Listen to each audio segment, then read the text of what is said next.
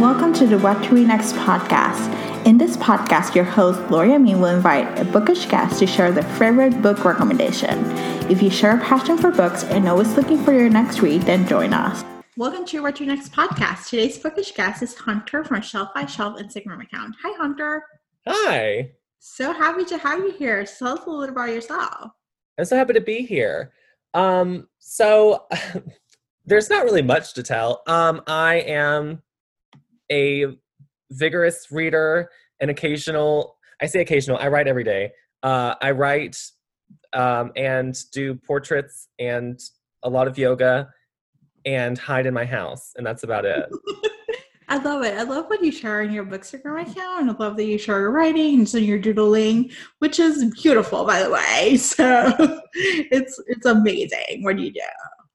Thank you. I try. I do. Th- I, it's so funny because when I first started sharing like other things, I was worried. I was like, "Oh no! Like, are people gonna like leave because I'm not sticking? I mean, because I stick to books in my posts, but I do share a lot of everything else in my stories, mm-hmm. and I thought people would be annoyed, but people seem to enjoy it. So yeah, I think it gets an insight of the person beyond the books because like, there's so much stuff we can share about ourselves.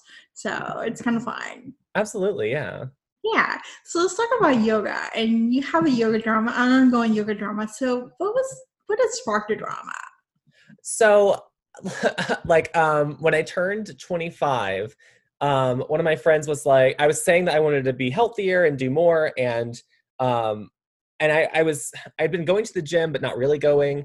And um I told my granny, I said, I need therapy, but I can't afford to like have therapy and go to work out. And she said, and my granny said she's like you should try yoga because then they'll be like kind of like both mm-hmm. and so i started doing yoga but i thought i had an idea of what it was but then i did not and it was very like if you don't know what yoga is and you just go into it kind of blind it can seem very strange because people are very comfortable that's very relaxed and the first time i ever shared anything about it was actually um, somebody passed gas in class and i was thinking somebody would like address it and nobody did and then it happened again like a few minutes later and nobody addressed it. And it was the same person too. And then it happened again and i was like oh excuse you. And then like everybody like looked at me in judgment because i was the one to say something and i didn't know that you weren't supposed to like comment on it. And um and then like i would I would like look at people and be like, oh wow, like there, there's like someone was so attractive, and I would just talk about it on my stories, not so I didn't say it to them and then people just got very invested in like this like ongoing you know journey of yoga with me. And i guess that like i just have a very different viewpoint on it and so people like that.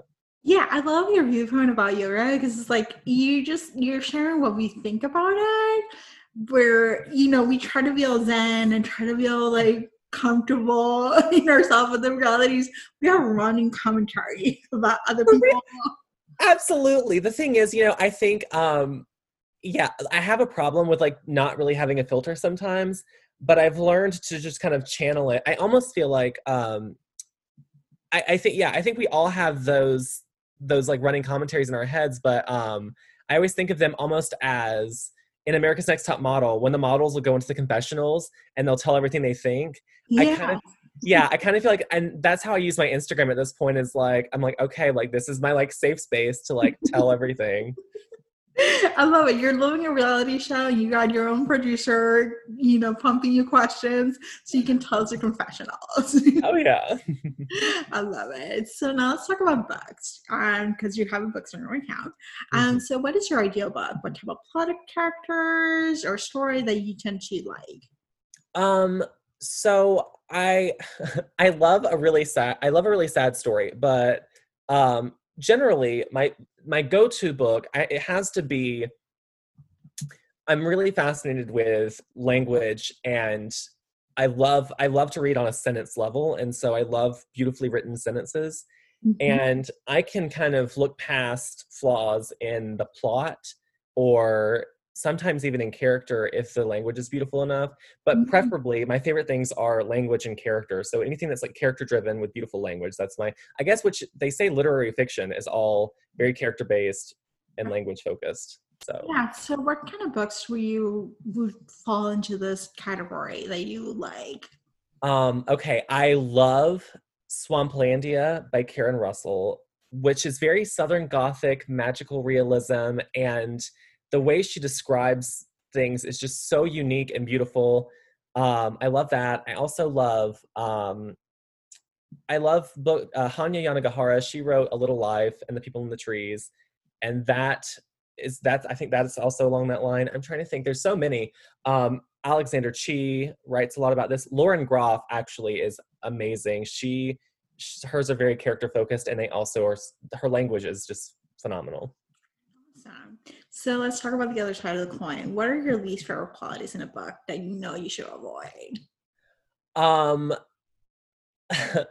let me think. I gener I like pretty much almost any book, but I'm not a huge I'm not a huge fan of um I guess it's not even I like upmarket fiction, but I guess just like the it's like the those books that you find at the supermarket, like mm-hmm. anything like any type of those like binge reads are just not really for me.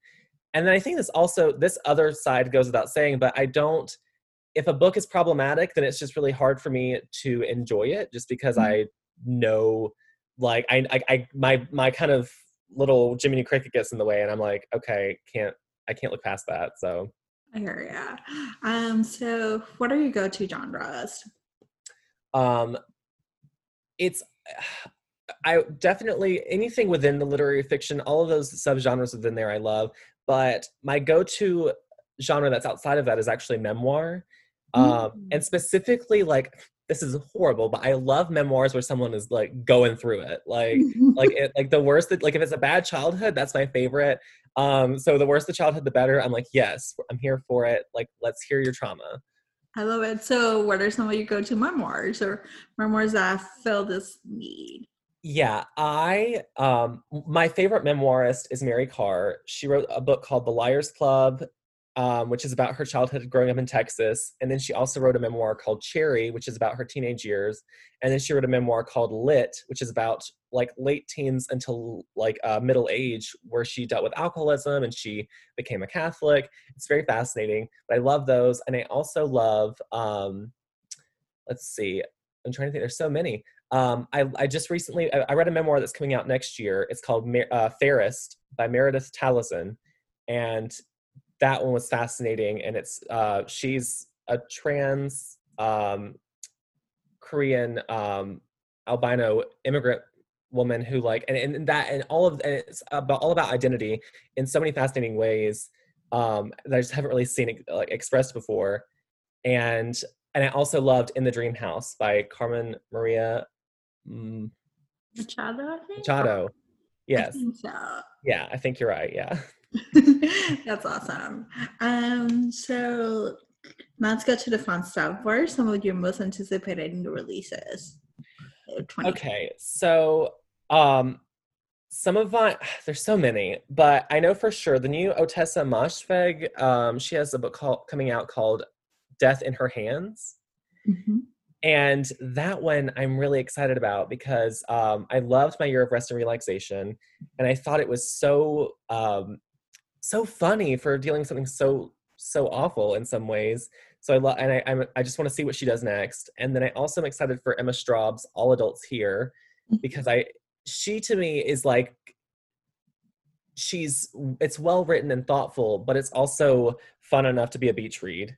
Mm-hmm. I love that. And I'm also really excited for The Vanishing Half by Brit Bennett because mm-hmm. I love the mothers and I just want to I just and that cover is so beautiful. So I love it. And who are your go-to autobi authors? Um, I think that there uh so many, but definitely Lauren Groff. I will buy anything. She could literally write, I mean, about betting, and I would buy it.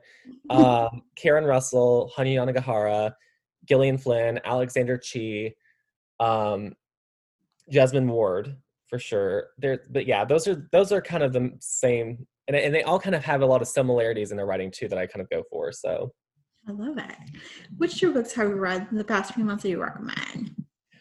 Um, there's so like this is one of those where I'm trying to like narrow it down because there's so many because this year has been so good about books. Like it is amazing how many books there are that are coming out. Um, but I read Real Life by Brandon Taylor back in January, mm-hmm.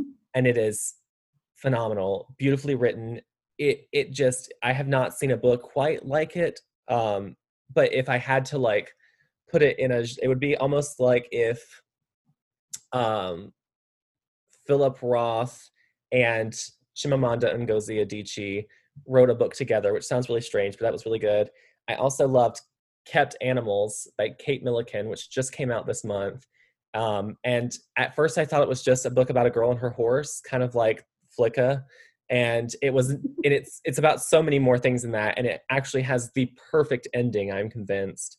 And then I also just finished a book called Shiner uh, by Mar- by Amy Jo Burns, and every single line is like a song. It is beautiful. Mm. So those are definitely some that I've recommending.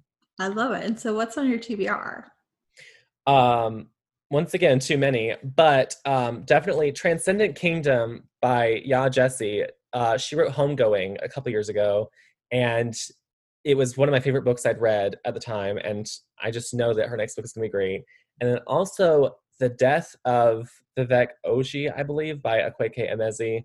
Um, I think they're an awesome writer, and I loved I loved both of their debuts. Um, but Emezi's was Freshwater, and that one I really enjoyed.